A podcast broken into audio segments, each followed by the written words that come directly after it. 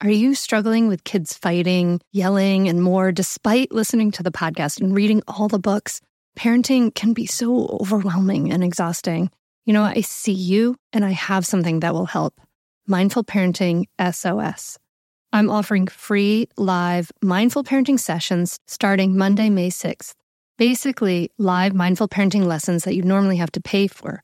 So if you struggle with getting your kids to listen, tantrums, misbehavior, and feeling the guilt of yelling at your kid, then you should definitely get your spot in Mindful Parenting SOS. I'll be there to answer your questions in person, and if you can't make it, we will have replays available. Don't wait to get your spot now. It's free. Go to mindfulmamamentor.com slash SOS to register. That's mindfulmamamentor.com slash SOS. I can't wait to see you there our healthy relationship with children comes from having a healthy relationship, relationship with self. You're listening to the Mindful Mama podcast, episode number 343. Today uh, is a special episode where I am making a guest appearance on the Happily Together podcast with Kara and Caleb. Welcome to the Mindful Mama podcast. Here it's about becoming a less irritable, more joyful parent. At Mindful Mama, we know that you cannot give what you do not have, and when you have calm and peace within, then you can give it to your children. I'm your host, Hunter Clarke-Fields. I help smart, thoughtful parents stay calm so they can have strong, connected relationships with their children. I've been practicing mindfulness for over 20 years. I'm the creator of Mindful Parenting, and I'm the author of the best selling book, Raising Good Humans, a mindful guide to breaking the cycle of reactive parenting and raising kind, confident, confident kids. Welcome back to the Mindful Mama podcast. So glad you are here. Hey, listen, if you haven't done so yet, hit that subscribe button so you never miss an episode. And if you have gotten some value from the Mindful Mama podcast, please do me a favor and go over to the Apple Podcast or Spotify. Leave us a rating and review. It just helps the podcast grow more. It takes 30 seconds of your time, and I really, really greatly appreciate it from the bottom of my heart. In a moment, I am going to be sharing this great conversation with you where I make a guest appearance on the Happily Together podcast with Kara, a former celebrity chef, and Caleb, an ex NFL linebacker. In this conversation, we talk about what it means to parent mindfully. And this is really a must listen for any parent, but also for anyone who's looking to increase their mindfulness and learn how to consciously move from reacting to responding in life. And so there are three important takeaways I want you to listen for in this episode. How change begins with a willingness to accept that you're not where you want to be. We're going to talk about how to raise confident children and how to allow our children to become our greatest teachers. And we talk a lot about mindfulness in this episode, and it's so timely because I am here to invite you to a free mindfulness challenge specifically for parents that we are holding on April 26th through May 2nd, 2022 and you know, you know we've talked about it. You'll hear all so many benefits in this episode. But are you practicing right? So i've tried to make it super simple for you to start you and your partner and your friends, anyone can join me for a free seven day challenge. I challenge you to practice for seven days. And I made it really easy and we have like giveaways and all kinds of fun stuff. And it's at mindfulmamamentor.com slash challenge. So go ahead and join me at mindfulmamamentor.com slash challenge. Now join me at the table as I talk to Kara and Caleb. So today we talked with Hunter Clarke-Fields, and she wrote a book called Raising Good Humans. It's a mindful guide to breaking the cycle of reactive parenting and raising kind, confident kids. And I found Hunter because uh, my dear friend Mercedes gifted me her book for my baby shower. Why, thank you, Mercedes. Thank you, Mercedes.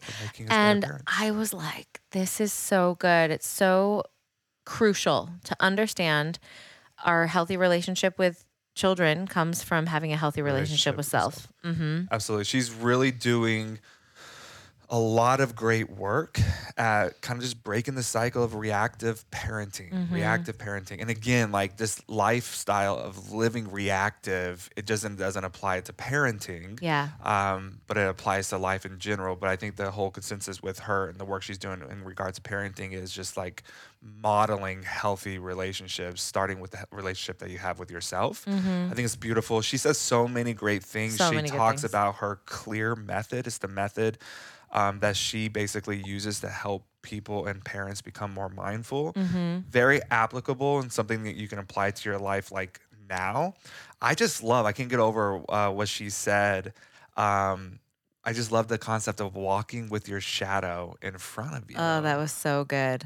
She goes into it. I don't want to give it away, Yeah. but when she said that, I've never heard that phrase before. Yeah, it's really the beauty of accepting all parts of ourselves. All parts, But like- she breaks it down in such a beautiful Like way. Like when your shadow is behind you, you're kind of You're afraid. trying to hide it. Well, you're afraid too that it. it's chasing you, kind Yep. of deal. But Yep. when you're walking with your shadow in front of you, like you're not afraid of the things that are surfacing in your life. The shadow parts of your life, they're actually coming Mm-hmm. It's such a, gift. it's such a beautiful visual of uh, so moving from reactivity to consciousness, right? Because when we when we are afraid of something, we're constantly reacting, and and when we can move that to the forefront and actually just be conscious of it. Yes, and so uh, Hunter Clarke-Fields, she is a mindful mama mentor, and she's the creator of the Mindful Parenting course, and she's the host of the Mindful Mama podcast. She is wildly followed author of Raising Good Humans, a mindful guide to breaking the cycle of reactive parenting and raising kind, confident kids. She helps parents bring more calm and peace into their daily lives. I think we could all use a little bit more calm and peace. Absolutely. Hunter has over 20 years of experience in the meditation practices and has taught mindfulness to thousands worldwide. She's wonderful. She is full of insight and great practical wisdom on how to move out of reactive parenting into we'll- mindful parenting. Yeah, so good. We'll have uh, everything that's mentioned in this podcast, uh, the few books, the course, where you can find Hunter. It is all listed in the description to this podcast. Let's go ahead and dive into this enjoyable conversation.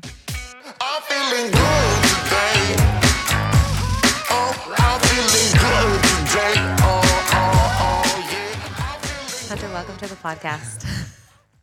Thank you. I'm glad to be here. We're so glad to have you here, especially as we enter this little home stretch before our first child comes. I selfishly was like, I want to have Hunter on the podcast. She talks about mindful parenting. She's a mindful mama mentor. And we're just so glad you're here. Well, I'm glad you're. I'm glad you asked me. I mean, I think that's really insightful of you to think of, be thinking about that. Mm-hmm. You know, because like a lot of times we go into at least like first birth, and it's all like the stuff, the labor, and then you're just like, oh, Oh. okay. like there's this whole world of parenting after that. That is, you know, probably more important. You know, It's just, Right, like, really right. Ever since we found out that we were pregnant, Yeah. I was just like, okay, the first question that I sat with was like, what kind of parent do I want to be? And I've I've done so much work um, since you know walking away from football over a decade ago and going on my own kind of path and my own journey of healing. So much of my healing has been going back and really looking at the ways that I was parented. And I say that with such compassion and grace towards my parents. I do honestly believe that they did the best that they can. But I never really correlated the mental health challenges that I faced as a young adult with being wildly overparented. Mm. And so when we found out that mm. we were having a kid, I was just like, I do not want to be that overparent. Uh, that that parent that overparents. So like Julie Lythcott-Haims is somebody that I've gotten to know pretty well, and we've talked to her. Uh, but it's just been an interesting journey because she's not even here yet, and I know um, that she's going to be our greatest teacher. But yet I've already learned so much. Uh, Yeah. It's just in the process of like, what kind of parent do I want to be? And when I answer that question, it is a mindful parent. And so I second what Kara say, and I'm just so glad that you're here with us today. Yeah. Can you just tell us a little bit, uh, uh, maybe about why this work? Why, what got you into mindful parenting? Parenting can be loud, stressful, and rough some days. And we want to be able to go to bed and take care of ourselves in a really beautiful way. And that's why I love that Cozy Earth is a sponsor of the podcast. Cozy Earth offers bedding products that will transform your sleep. The bedding is temperature regulating, which is like a huge sleep benefit, has superior softness, incredible fabric, and incredibly high quality. All the products come with a 10 year warranty. Truly, incorporating Cozy Earth products into your self care routine can enhance your sleep quality and your overall wellness. You deserve to treat yourself to the ultimate in comfort and indulgence after all the day's craziness of parenting with cozy earth bedding and sleepwear. And it's a way to prioritize your self care and sleep health. You deserve it. And here's an exclusive Mother's Day offer just for our listeners. Use the code MINDFUL35 for 35% off. That's awesome at cozyearth.com. That's coupon code MINDFUL35 for 35% off at cozyearth.com. I want to tell you about a great podcast that you should check out, especially if you ever deal with any school system, which you probably do. It's called Understood Explains. This season of the show is hosted by teacher and special education expert Juliana Urtubey, and it's all about how to navigate individual education plans, also known as IEPs. And the season of Understood Explains covers topics like how to tell if your child needs an IEP and busts common myths about special education. So I checked out the episode on the difference between IEPs and 504 plans because my daughter Maggie uses a 504 plan and it was really, really helpful. It went over all the differences, which one's better, how to get them, different myths and what your rights are, all kinds of different things that you should understand if your child may need extra help in education through an IEP or a 504 plan. The tone is super helpful, friendly, and smart. I highly recommend you check it out. To listen to Understood Explains, just search for Understood Explains in your podcast app. That's it. Understood Explains. Well, I um, mindfulness came into my life when I was younger because I was very high. I was a highly sensitive kid, mm. and I just felt things very deeply, and I would feel kind of crushed by the world fairly often like it was just a lot to handle as living as a human being is and um and mindfulness was something I started studying as a teenager and oh, wow. and and I started really really practicing just a few years before my first daughter was born mm. and it made such a profound impact on my life um, so I was very up and down. I would feel very like fall into these pits every kind of week or two in my life. And and after I had a steady meditation practice and I started reading for a decade, but then after I had a steady meditation practice, I'd really just like stopped falling into those pits every week or two. It was awesome. like, whoa, like I am so much more even keeled than I was. And I, I hadn't even realized it was just this missing uh, thing. And it was lovely. really mm. gave me a lot of equanimity in a, in a, in a, a big word. way, had a big impact on my life. And then I had my first daughter and she, lo and behold, she's kind of highly sensitive as well. and um, it's really hard. Like that first year, was really hard. I remember, you know, she would just like, remember I was in this birth center and like my friends, they would be this like, they would just seem so like blissed out. And I'd be like, it's hard. Why am I struggling?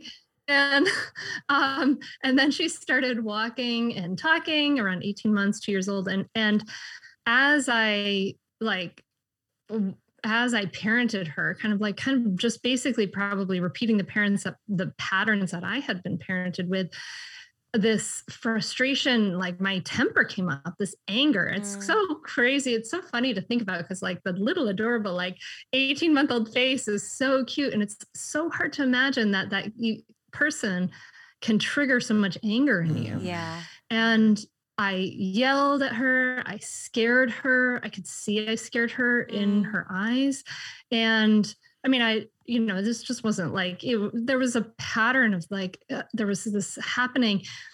And I really had to say, okay, well, lying on the floor crying and guilt and shame is not really helping me very much. Yeah. What can I learn here? And so I had to really kind of go back to the mindfulness practices because one of the things that it really, really helps us do is that emotional regulation and helps us to practice impulse control and also like the awareness. So I had this awareness of um, when I when my daughter has like big feelings and she gets uh, these big feelings in my body it felt unacceptable mm. like it mm. felt like this was unacceptable mm-hmm. and then i yelled and then i realized i had those feelings because when i was little and i had those big feelings you know, my father's temper came out at me. And so he gave me this message loud and clear that it was unacceptable to have these big feelings. And so you could see just kind of how that pattern Patterns. perpetuated itself. Yeah. And so that's really where all this work comes into play is like there, you know, me wanting to do better was basically what I was really bad at. I was like kind of good at doing all these other things. And why am I so bad at parenting?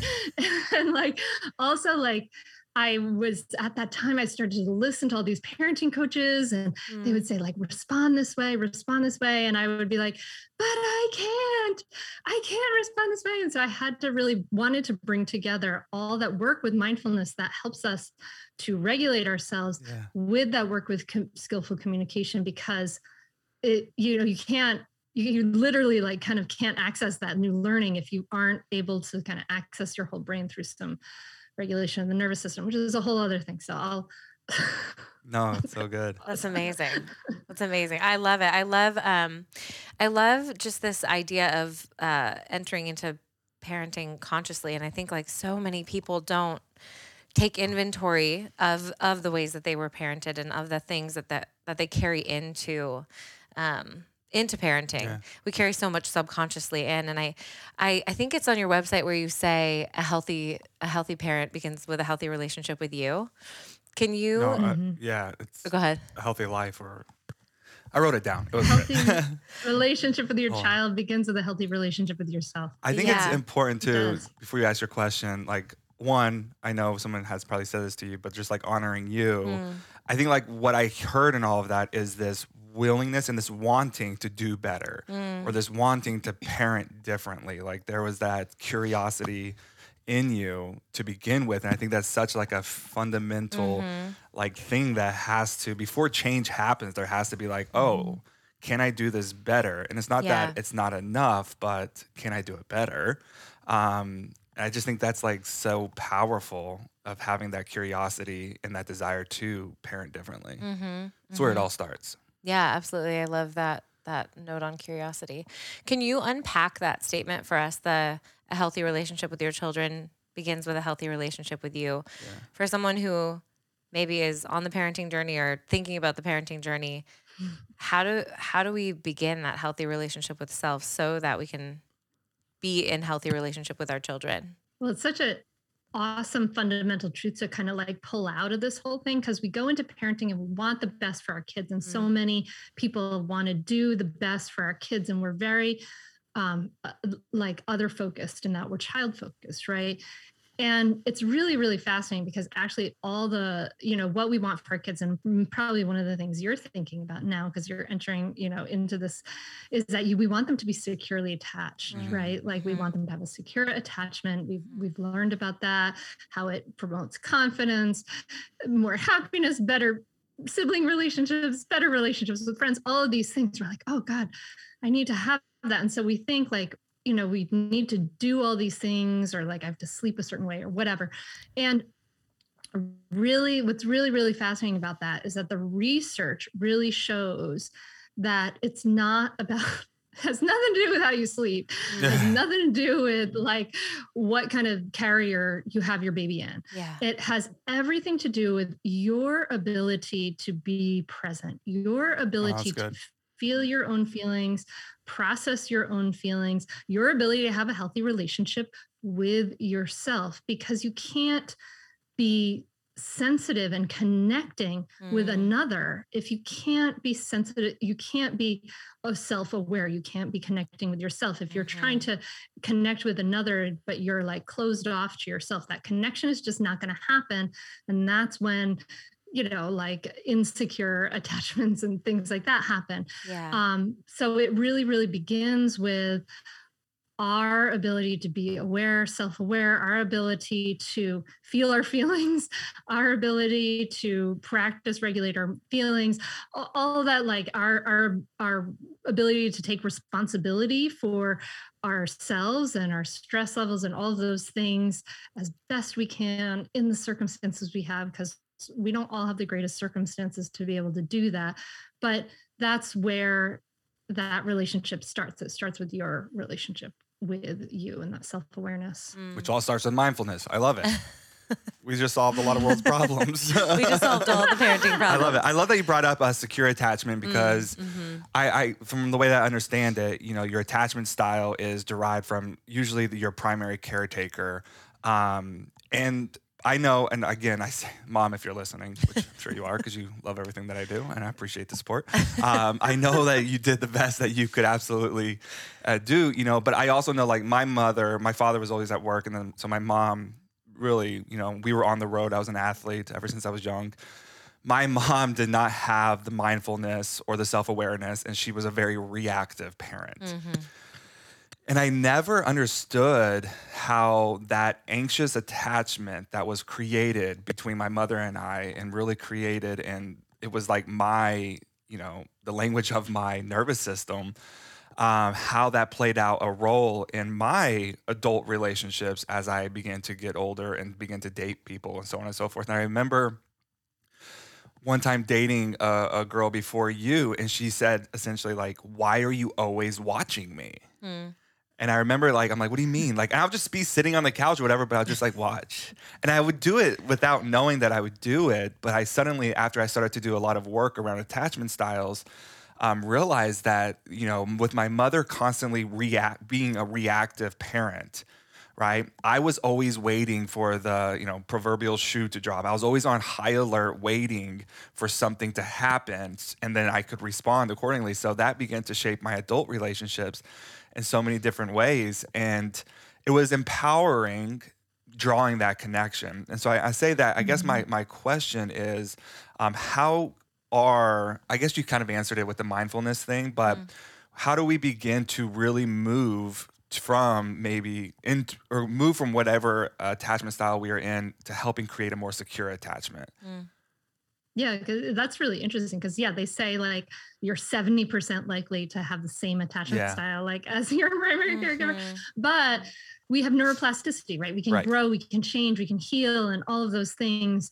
And so yeah, it it what the work you're doing, right? So this in mindful parenting, in the mindful parenting method, we start with mindfulness to help us calm our reactivity, right? But to help us, you know, we're all gifted with a nervous system that has fight, flight, or freeze, Yeah. right?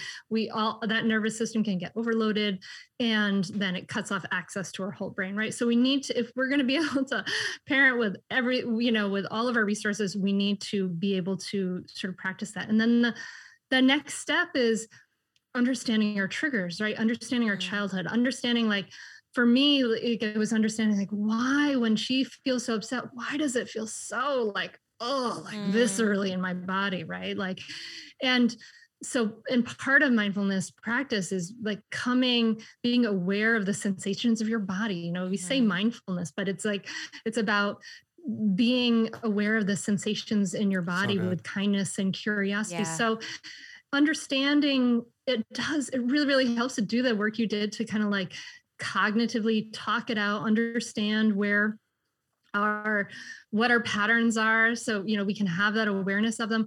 But also so the thing that we do in the next step in in that in mindful parenting is that we we practice to be able to take care of those difficult feelings because basically all of us were taught like don't have those feelings Mhm, you mhm, know like mhm. don't be upset don't be sad don't cry don't be angry just go away if you are or you're wrong and bad if you are. And so for us to be able to you know we're human right? Like we're gonna have the full range. We're gonna be like peaceful and at ease and we're gonna have like anger and rage and and aggression right? Like that's normal for all human beings. Mm.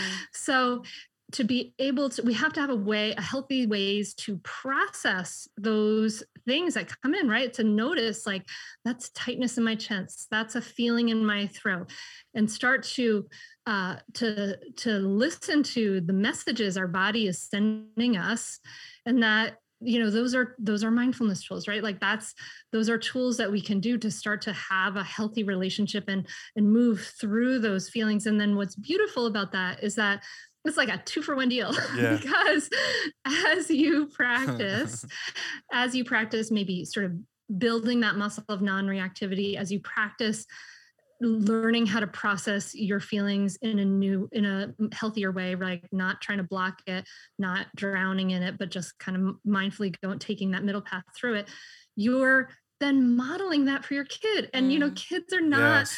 you know Mm. they're not listening they're they're watching the show right they're not Yeah. listening to the dialogue Yeah. they're watching every second so it's really about you have to live what you want your kids to learn so if you So want good. your kids to learn these things that's what you have to live and that it always points back to ourselves in, in a really real way I love that you said building the muscle of non-reactivity. It's a Uh-huh. muscle. It's like Uh-huh. you're building that muscle. You can practice building that muscle. So good. And I love the line, you have to live what you want your kids to learn. damn so it. beautiful. It- and you're not going to get it right like Yeah. all the time like no one is you know Yeah. like no one's going to get it right all the time and your kids will want attention and and you know like the best we can do i think it's so so important to remember the best that the absolute best we can do as parents is good enough and this Mm. is like a dw winnicott a psychoanalyst in the 50s uh coined that phrase good enough Mm. parent and the it's because like you know if even if you were perfect like that would not be good like you, you would have a kid who could not deal with life if yeah. you were like yeah. perfectly responsive it would be fake anyway like Yeah. it's just not real so it's okay for us to you know you talked in the beginning about like you were over parented and it's okay okay for us and what i think is an important message to kind of pull out from that and to remind ourselves is that it's okay for us to to have a little space to have space in our relationship with our kids space for us to have our own life So have good. things that Mm. fulfill us Mhm, have time mhm. to ourselves So good. um, we don't have to like be you know it's it's a it's not about 100% of the time we have to be present it's not even about 80% of the time we have to be present like probably it's like 30 to 50 maybe you know like Mm. it's not about like being an absolute perfect angel Yeah. of anything it's about being real and practicing to give ourselves the space to be able to then choose how we want to respond right like Mhm. that's we when our nervous system gets us in this mode of like oh my god it's an emergency and i have to respond right now and the truth is 99% of the time it's not an emergency and you can take that space and that space is what allows you to make a choice rather than just repeat old patterns I just Mhm. love this too because it's like this isn't just about parenting. This is life. Yeah. this is going to help you throughout every area of your life. Um, can I ask a question? Yeah, yeah. I think like what I hear with you and what you're saying, this only works, I feel like, for the long haul when there is self compassion Mm, involved. Because you've said it like, I'm going to mess up, I'm going to miss the mark, I'm going to be reactive, I'm going to hurt my I'm children, fail. I'm going to, f- whatever it Mhm. is. Like self compassion is a critical component in all of this and just really in life in general. mm. Um, so I guess my question is: is has there been a recent moment of maybe you not measuring or reaching the standard that you want to practice, and then how did you respond in self compassion? So what did that self compassion look like for you? No one told us the truth about parenthood. Why? This is the podcast everyone needed before they had kids because now that those little ones are here, whew, there is a lot to unpack. I'm Rachel Shepardota, and I am your host for the podcast No One Told Us, where we tell the truth about parenting and let you in on all the stuff you really should have known about before having kids. I am the founder of Hey Sleepy Baby, but this podcast is so much more than sleep. We'll be diving into all the topics that you really care about and need to know while you do your best job raising those adorable tidy humans. Our goal is to just make you feel less alone and less overwhelmed. There are so many things that no one tells us before becoming a parent, and I think that we should really pull back the curtain on becoming a first time or second time mom or dad to share the good, the bad, and the ugly. We'll have a little education, a little fun, and a whole lot of heart that goes into each and every episode. So join me and our amazing guests each week to hear us talk about what no one told us. Well, hey there, busy mama. Are you looking for ways to make your life easier, your home less chaotic, and at the same time add more joy to your life? My name is Deanna Yates, and I'm the host of Wannabe Clutter Free, a podcast all about letting go of the stuff we don't need in our lives so that we can focus on what truly matters. Don't worry, I'm not going to tell you to throw it all away or make you feel guilty about keeping something you love, no matter how many other people don't quite understand it. But I will give you practical and, more importantly, actionable advice so that you can make progress right away. And you won't just hear it from me, there are amazing guests too. It's like having your bestie in your pocket telling you it's okay to let go of the things that are not serving you and your family in a totally non judgmental way. So join me over on the podcast where we can work on progress over perfection for those of us that want to be clutter free. Yeah, yeah, there has been a recent moment. I mean, there always will be because we're human, right? Um, yeah, um, we, uh, I don't know. I made a joke about uh, we were talking about we were talking about I don't know how like in the '80s there were all these like songs about jumping. There's like Jump around. jump Jump around, and the Pointer Sisters jumping, and there was Kris Kross jump jump. Anyway, no one's gonna remember this. I know, but anyway, they were making a joke about it, and I was like, yeah you know, everybody in the 80s was like, you know, was like, they were jumping all the time and we were skinnier and whatever. And it was like a little bit unskillfully said. It was a kind of like a little bit of a, like a fat shaming kind of way of saying it. And it was like not such a skillful way of saying something. And so, um, and one of my daughters is a little heavier. And I was just like, oh crap. Like later, I was like, hmm, that wasn't such a great thing to say. Mm. So I, the next morning, as I kind of realized and processed it, I just went into her bed and I was like, hey, good morning in the morning. And we snuggle in the morning a lot. And I said, you know, I just told her, I said, you know, when I said that thing last night, I said this, I said, you know, I just want to apologize for that because I think it was, it was not a cool thing for me to say. It wasn't good.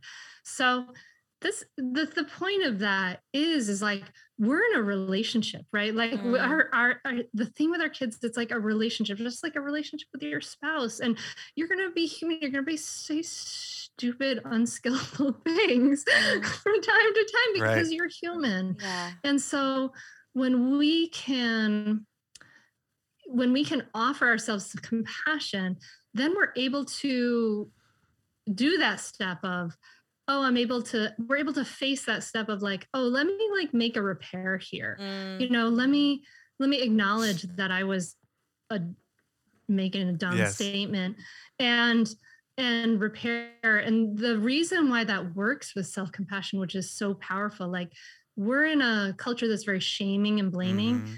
and if i said to myself oh you're such a jerk you're you're a horrible person for you know or if i shame myself for for making that like off the cuff unskillful not great comment Mm. then I would be like, oh, I'm terrible. You know, it kind of puts you in this like pit where you can't really um, make a change, right? You just feel helpless and you feel, Yeah. um, you know, you just feel like you can't, you're, there's something inhe- inherently wrong, Wrong. with me and etc. But if you can say, oh, that was a stupid thing to say. Yeah. um, oh, you know, it's like, oh, that stinks. Okay, well, you said a stupid thing. That's life. You You, know, acknowledged. I, I know you have a good intentions in general. You're a generally a good person. To, you know, if you can have that kind of more di- that dialogue with yourself, like give yourself a soft landing when you mess Mhm. up, then you're able to pick yourself up and start again, right? You're able to begin anew because the truth Yeah. is like any kind of growth is kind of outside our comfort zone. And so for me to say, wow, where did that come from? And kind of understand like, you know, there's something going on there to grow from that comment, that that mistake. I have to kind of get out of my comfort zone and and to be that I have I have to be softer, kinder to myself. Mm. Does that does that make sense? It makes total Absolutely. sense. And it, it really does create such a sense of safety for your daughter. I'm, I'm imagining with my own mom, I've said this before. And again, I echo Caleb. My parents did the best they possibly could with the tools that they had in parenting. Yeah. And in hindsight, I say a lot about her. I, I wish she would have been kinder to herself. I wish she would have been more Mhm. gentle with herself because her harshness towards herself Was taught modeled. what taught me to be mean to myself Yeah.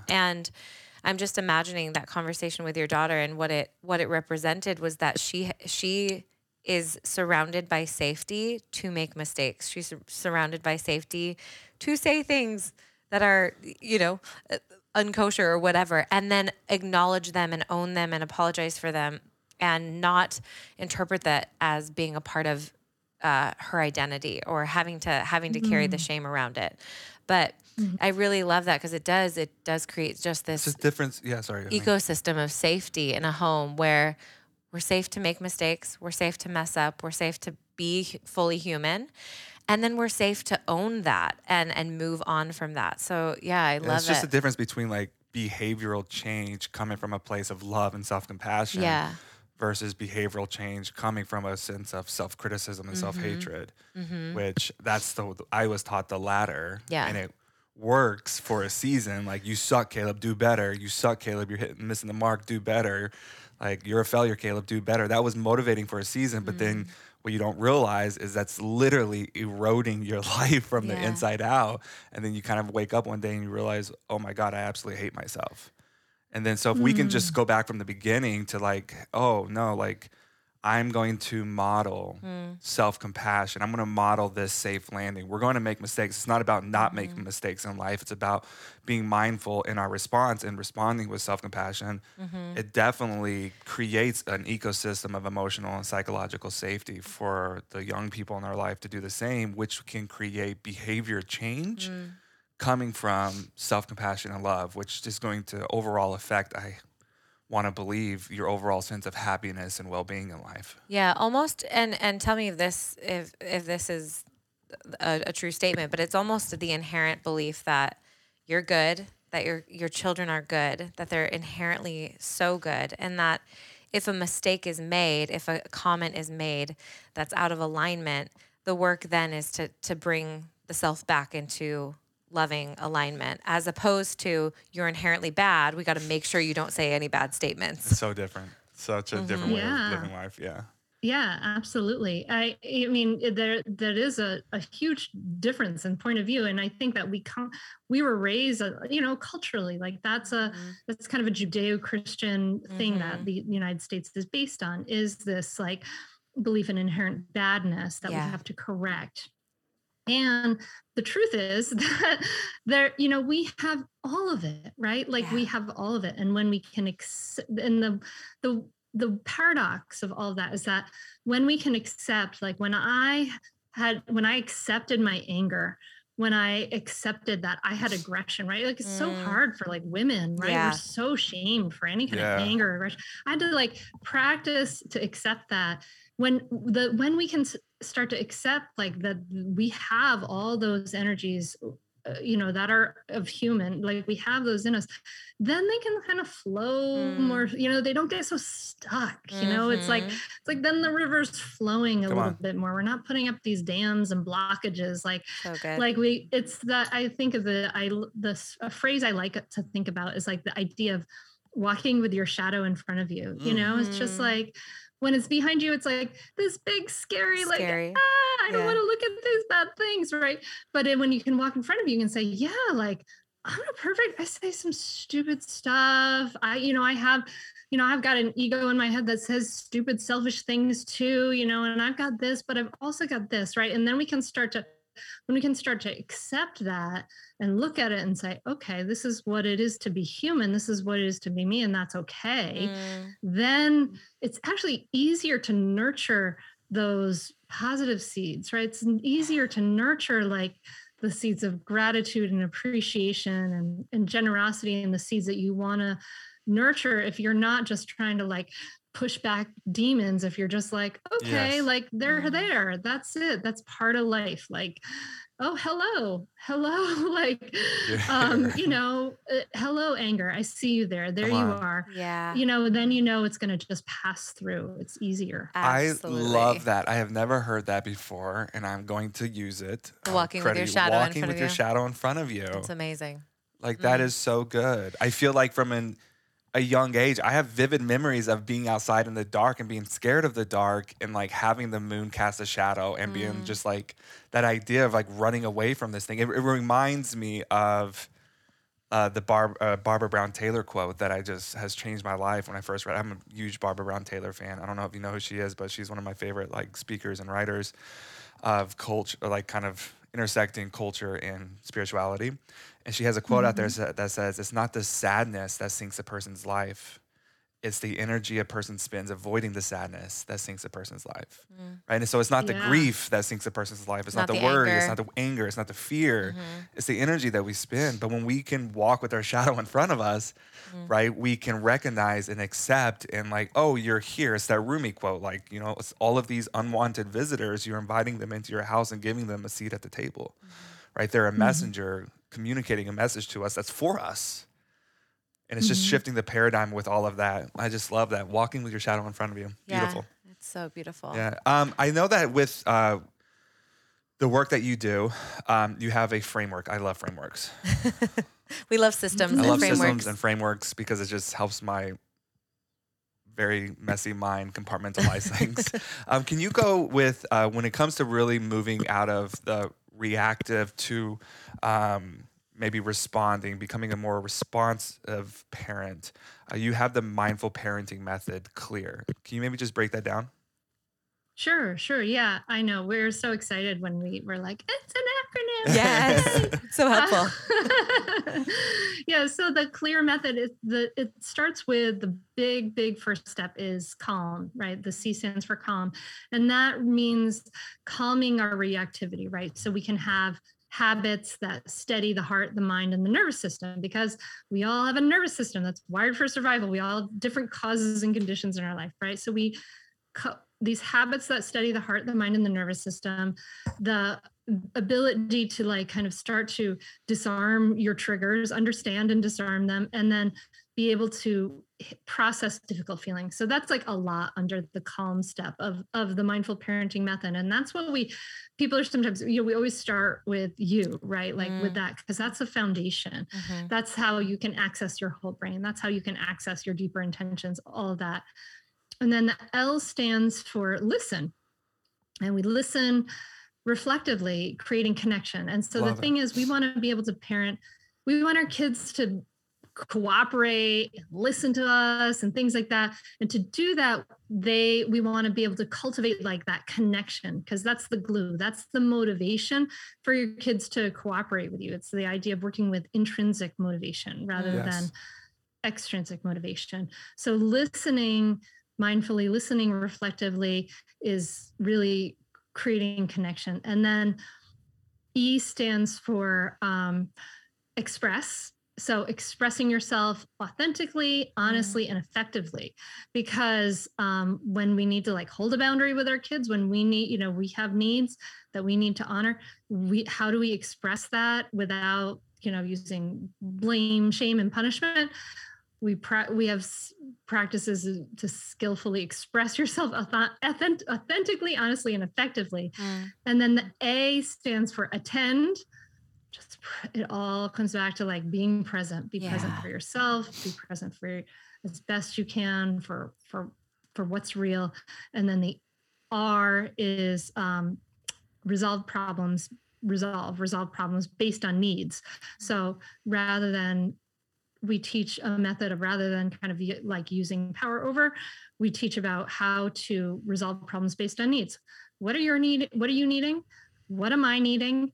How can we get both of those needs met right? Mm. so rather So- than like my way or the highway it's like how can we both get our needs met? And there's often many many ways to get all of our needs met. So it's it's about teaching interpersonal skills as well Yeah, I love so, that- this. so calm, listen, express, attend, resolve. hmm With this method, um, how have you seen it show up differently? I know you have two daughters. How how how have you seen it play out differently with with two different personalities? Well, I mean, it's interesting to see.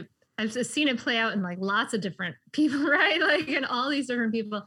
Um, with well, it's interesting, you know, with my older daughter, I was more unskillful. Like she she got she got some unskillful patterns in the very beginning.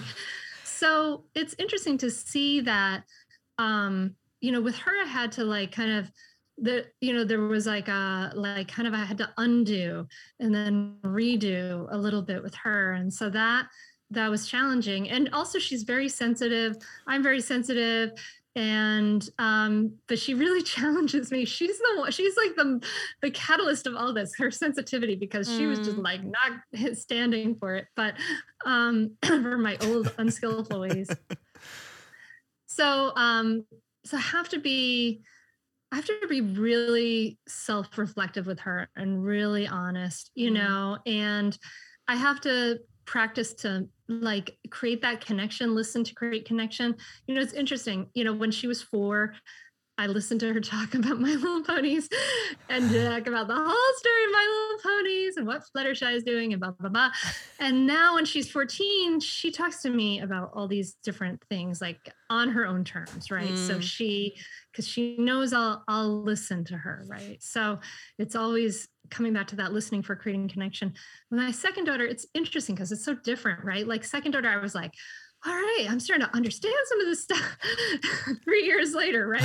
and and um, I'm putting together things. I've been taking trainings. I've been going and putting all this stuff together. And so she's, um, you know, she's and she's like a more emotionally intuitive person. You know, it's Mhm. really interesting to kind of see that. And she's she's very she's more expressive of her inner self you Mm. know and, and what's kind of happening with her emotionally so um i don't know it's so hard to say Yeah. Yeah. two No, it's good. Yeah. people right they're such different personalities but um but yeah it's interesting like the biggest changes i see are like when people start using all the tools and then they're like oh like my kids are listening to me Mm. They're like oh my god like it's so exciting you know to see because it, what happens is we get in a pattern kids get in a pattern of resistance Mm.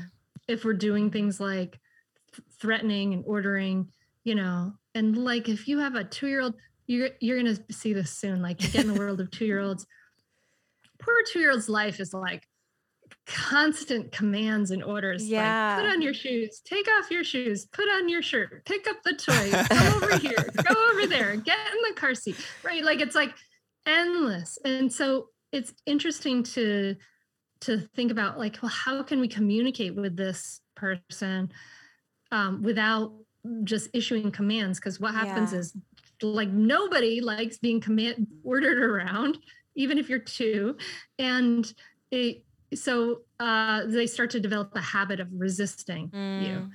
And that's really where a lot of that starts and then we start up the up the ante and go for the threats right but um but it all starts there and it's so interesting to see like well how would i say how would i say this to like my mom Yeah. if she had to put on her shoes and get out the door right Okay. Yeah. so it's interesting to kind of start to shift our shift our our mindset about communication because we're in a culture in a sea of communication that is speaks to kids in a certain way as Mm. a lesser than way it's really interesting hmm That is so interesting.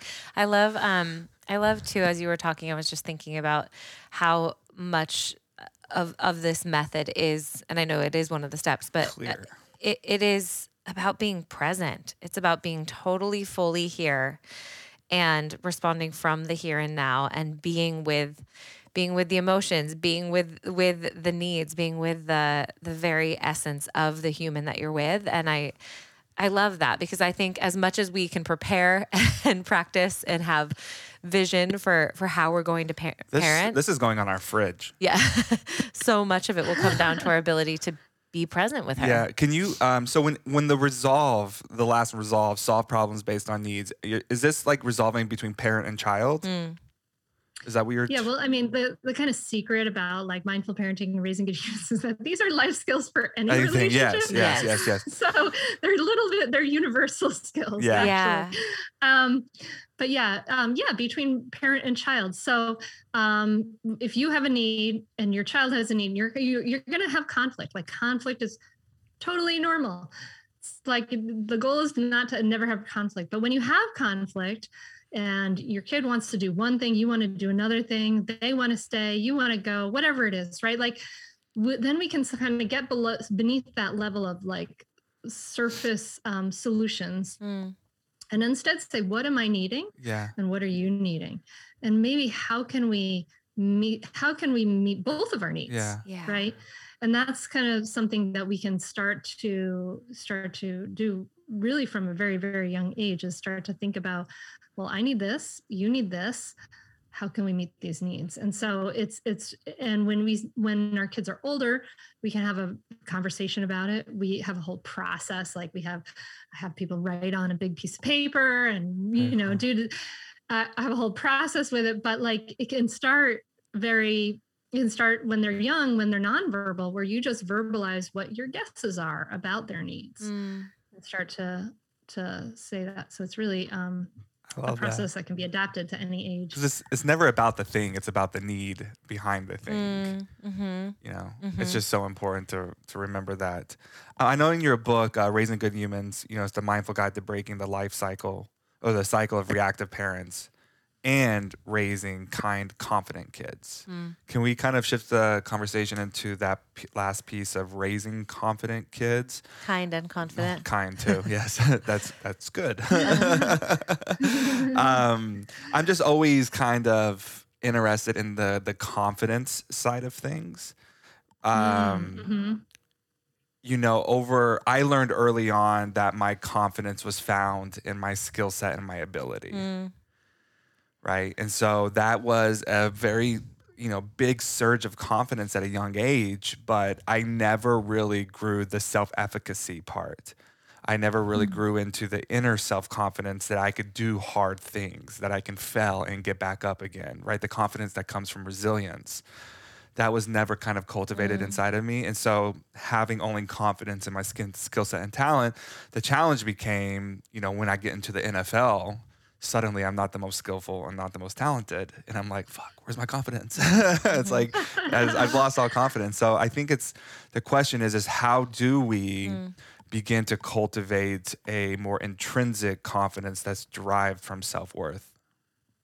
Yeah, that's a great question. And it is interesting to think about it. Like you had this external external sense and that's amazing that's a powerful anchor in your Yeah. life that's really cool um you know I, when I think about this, like the kind and confidence things, I think about like, well, what do I want for my kids ultimately?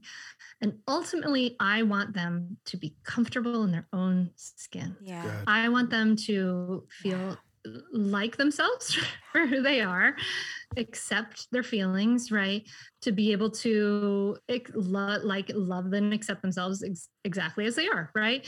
And that's really, really what that boils down to. Um, because if they can do that, if they can like themselves for they are, if they're comfortable in their own skin, then they can do anything, right? Absolutely. They can love that. figure out how to solve problems and and and they can overcome adversity. They can have resilience and all those things. So I think ultimately that essentially comes down to us being able to l- love them unconditionally, uh, uh, accept them Mm. whatever their feelings are all the different feelings right? So that's that's part of that kindness and confidence. Uh, also in mindful parenting and raising good humans talk about like kind of the the conditions of you know your home and um uh so simplifying right? Kind of like part of that confidence that resilience um, that ability to problem solve and all of that comes from having a, a grounded and Yeah. creative mind you Mm. know Mhm. and one of the worries i have for this generation of kids is that we're just they never allowed to be bored Yeah. they're never allowed to like Yeah. have a moment you know where they're not being entertained Totally. etc so i invite people to um, create some space for that right and it can be space in your schedule it can be space space in your home you know um, like in my house we've had a screen free sunday like a sabbath for screens for Mm. like ever and when they're young and the most amazing projects come out of screen free sunday like Yeah. Cardboard towers that are like super high and the like making a fort in the woods and Mm. all the different like that all comes out of when they have the space Yeah. and they can't take the easy answer for uh, how do i deal with being bored Mm. and so so part of it is that that loving acceptance i mean that's really the essential piece right like i'm here i see you i hear you i accept you and uh, that that like attention right? Like your eyes light up when you see your kids you, you know you you see them even when they're having a hard time and they're being a b-i-t-c-h you're like okay i still love you. And then also some space and time in their lives to be able to discover who they are and to have to have skill sets have competence to to have free and open play to develop creative minds and, and things like that i think that's also really important Yeah. When with your screen-free Sundays, is that something that you set the standard with since they were young, or is it something you had to backpedal on and be Mm, like, screens are going out of the out of the house, and we are going to implement a new rule on Sundays? Uh no we started from when we were young so Good. i i don't We gotta do know that. if that like they're 11 and 14 now i don't know if we could do that now Yeah, if we right. hadn't been done Yeah. it from when they were young Yeah. so it's something that i really encourage um, you to do when your kids are young. I, 'cause love it- that. love that. I Kara love wants screen-free weeks. I do. Well, I think what you're touching on is such a beautiful, beautiful reality that we need space. We need space to explore who we are and, and what we want. And we live in a time where everything is just so crowded. Every moment is crowded and every day is crowded. And i love i love um, this perspective too because the screen free sundays how i interpret it is it's a it's a gift. It's a gift of a sunday as opposed to a rule. It doesn't feel like a rule. It doesn't feel like a um Wait, what do a you mean by a gift? like it's it's a gift that you're giving your family. It's this uh, this expansive freedom gift of a sunday as opposed to sometimes we're, when we create boundary or structure around things it's like well we can't have screens from 7 to 2 or whatever the thing is and it feels more rule oriented this feels like i'm going to give my if- family a gift of a screen free sunday. Yeah, I wonder even if like, I'm not diminishing what you're calling it, but like titling it like Creative Thinking Sunday, right? Where it's screen free, but we're gonna uh, essentially create new ideas on Sunday or whatever. I'm always like, what's the aspirational identity I want around to the sunday pull people Mhm. Into? yeah, yeah, You know, so what's the aspirational positive identity around Sunday? Yeah, Mhm. but no, I love that. Mhm. no it's so helpful I should implement that into my life now. same let's start practicing we should. Sundays are when the good shows We've- are on TV, though. Hunter, we've in in our in our non yeah, yeah, football's on Sundays, right? That might work for you. it's true. In our non um, child life, in our in our life without children, we've had a lot of time for screens and TV, and we keep joking that like it's all going to go out the window when she's here. Honestly, it's something I've had to grieve. it's not not that we're like constantly watching screens, but just that moment of, okay, I've worked hard today. I've Yeah. I've you know I've done my habits. I've met my goals. I've knocked off my to do list. Mm-hmm. I'm satisfied. Like this is good. Now I'm gonna rest. I'm gonna sit my ass on the couch. I'm gonna watch this TV. I'm like, this is going to be gone. Yeah. Like there's no just like really for you know the time being. But anyways. Yeah. I think too. One more thing is, as we're talking about it, I love that the screen free Sundays or whatever the thing is, it creates um, a form of rhythm, and Mm. that is, I mean. I, if I think about the things in my life that have been the most beneficial, generally they come with some kind of rhythm, some kind of sense of Yeah. um yeah like rhythm and routine and and renewal and yeah. I just want to go back to to something that you said that I loved because I when you first said this I was like oh where's she gonna go with this? When you said uh, what I want for my kids. Yeah. And I was like oh what what is she gonna go with this? Um I think I've just I'm really in this place of knowing that I have a daughter coming like she is her own entity she's her own soul Mm. coming into this world for her own experience. Her own journey. And I don't want to. I already have like she's gonna be a creative, she's gonna be an artist, she's gonna be, and I'm like, fuck, maybe caleb, she's not. caleb literally is like she's gonna wear vans and Holy holy, jeans. jeans and she's probably gonna have long blonde curly hair right and so it's it's this constant dance between and this is life in general a constant dance of letting go of the expectations of how i think or where i should be in life or how i think life should look like and being here now Yeah. and allowing it to the transition like you kind of said like the river of life is already moving. I'm moving away from trying to push it to learning how to rest in it And I'm moving away mm-hmm. from this willful attempt to hold everything together and to force my life to happen to really learning how to co create with the universe and experience the life that is already happening. It's just an ultimately, mm-hmm. it's just a wildly different approach to life. And I think the mm-hmm. same applies to parenting when it comes, or how I want to parent is allow this to be this organic process of being here as a safe space, but she's her own entity. But I love what you said going back to um, my initial statement. I just want my children to be comfortable in their own skin. Mm-hmm. Like that is So so, profound and powerful. I've lived feeling like a foreigner in my own skin for so many years of my life. Mm-hmm. And the onslaught of mental health challenges and just emotional unwell and unrest that comes from that mm. is just very painful. So that being the intention, I just think is so beautiful. Yeah. Yeah, I love the discussion about expectations because that's we talk about that a lot in mindful parenting. The idea of beginner's mind, seeing things fresh, like being curious, right? Who are you? You know, because kids are constantly changing, like letting go of our labels and kind of seeing like who are you, like allowing them to be that different play person that they are, and and also acknowledging like that that's part of like the human tendency that's part of the human brain is to make shortcuts and take label you know make labels because the the brain wants to conserve energy. And so you know it's it's really interesting. I i felt like um you know i was really very open to whoever my kids wanted to be. And then it was interesting um, earlier this year my 14 year old daughter came out as being gay. And i was just like you know there was some processing like it had gone Yeah. against an expectation about her that i didn't even know i had Yeah. you know and um and it, it's just interesting to kind of like see that right like Yeah. we we practice these things like we water the seeds of open-mindedness Yeah. we water the seeds of Mm. like being open and curious and we acknowledge right like yeah like we're human we're gonna make expectations we may have different ideas and so to have those processes to be Yeah. able to Mm. my process was okay i gotta go for a run At that point, you know like Yeah.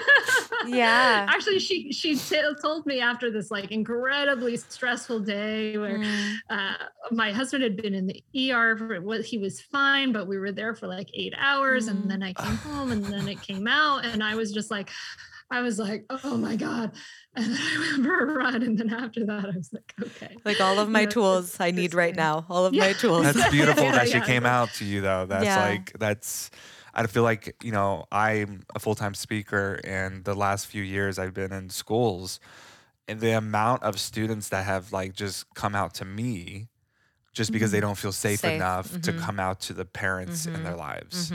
Right. And it's just Mhm. kind of like, I think it's so beautiful and it's a testament to the work that you've done in creating that psychological safety that I'm, I'm sure can be attested to the mindfulness that you bring into Yeah. parenting. And really speaks to that gift that you've given her of being comfortable in her, own, skin. Yeah, it's so beautiful. Um, I've loved our conversation. Um, I have a, a, a few rapid fire questions, if you're good with that. all right, so I'm going to give you a, space for a billboard. It can say anything you want. What is it going to say? oh god. Um, ah, I don't know. Love and accept yourself. Oh, love Mm. that. Yeah. I will gladly support that billboard. Um, I know We'll be you wrote, it. yeah, I, I know you wrote a book, Raising Good Humans. But outside of your own book, what is the one book you would recommend, or if you could only gift one book for the rest of Mm. your life, what would that book be? Oh, well, it has to be uh has to be the book that I do gift a lot. Okay. But um and it has nothing to do with raising good humans, but it's it's called No No Birth, No Death by Thich Nhat Hanh. And it's oh, about love! it's about uh, when somebody passes. Wow. Yes. That's beautiful. Um, I'm reading uh, The Grace in Dying Mm. right now by Kathleen Singh, I think. Yeah, so I I feel like that's so aligned. Beautiful. Um, last question: When you when it comes to living a life happily together, based on your experience, your life experience, what has helped that happen the most, Mm. or what has been most beneficial when it comes to living a life happily together? Uh communication and like un- un- understanding your self-awareness and communication like uh, they have to go hand in hand right Awesome.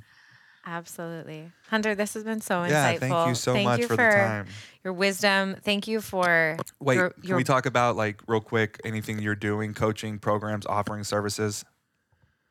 Oh yeah, sure. Um, mindful parenting is a, a I just a cut you course and a membership, and I'm teaching um, other. I'm I'm run it. You can find it at mindfulmamamentor.com. But I'm also doing. It's very exciting. A teacher training program where I'm teaching others to teach Oh, mindful cool. parenting in their local communities, which is really cool. So amazing. that's the big. Those are the big things that are happening uh, in my world. Um, Amazing. And we can find that all at your website. We'll link it below. Yeah. I just need to Yeah, uh, yeah. publicly announce to all of our podcast listeners. I just cut my wife off in a minute. I was sentence. literally going to say, Hunter, tell us about what you're doing.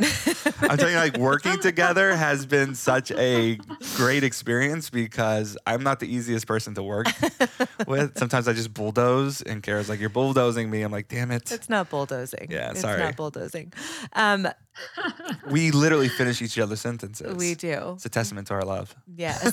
or codependent, or codependency. or codependency. Oh, Hunter, again, thank you so much. And your book, Raising Good Humans, will link below. That has been, I was gifted that at my uh, baby shower, Very cool. and I have loved it. What a great conversation, right? So remember, you are invited to do to join my free 7-day mindfulness challenge specifically made for parents.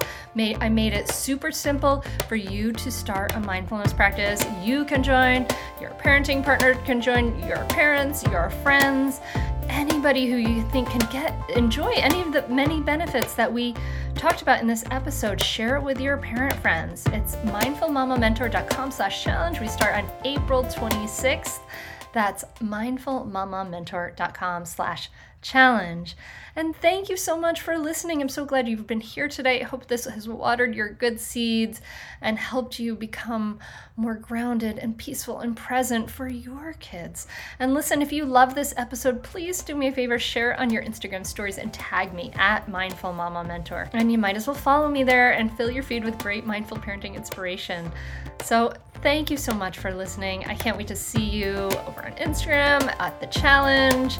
Let's start to transform things bit by bit because it really really is true that as you create more peace in yourself you create more peace for everyone. So thank you so much for listening have a great week namaste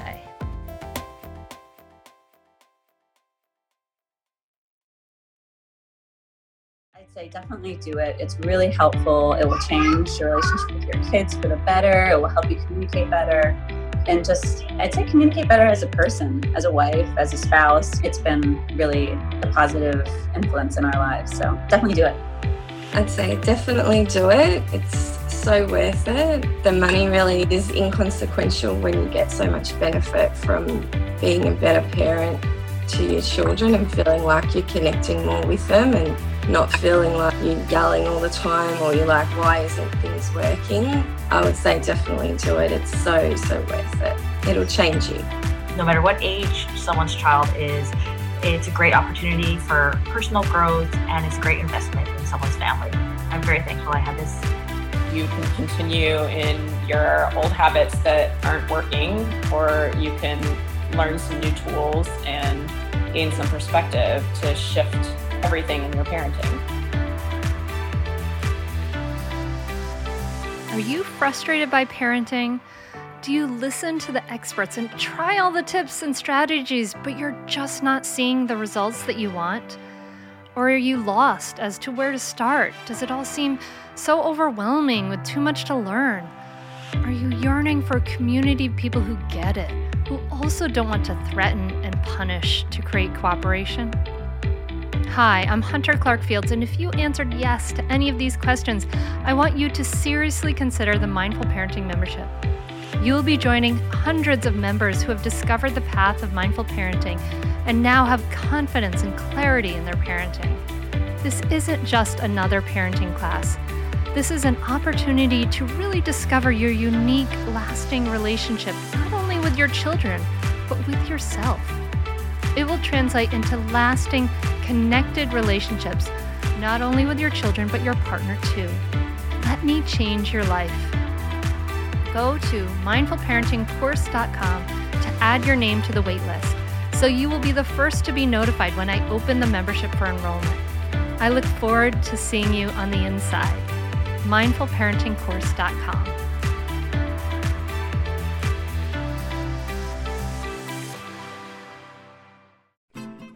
I'm Margaret. And I'm Amy. And together we host the podcast, What Fresh Hell Laughing in the Face of Motherhood.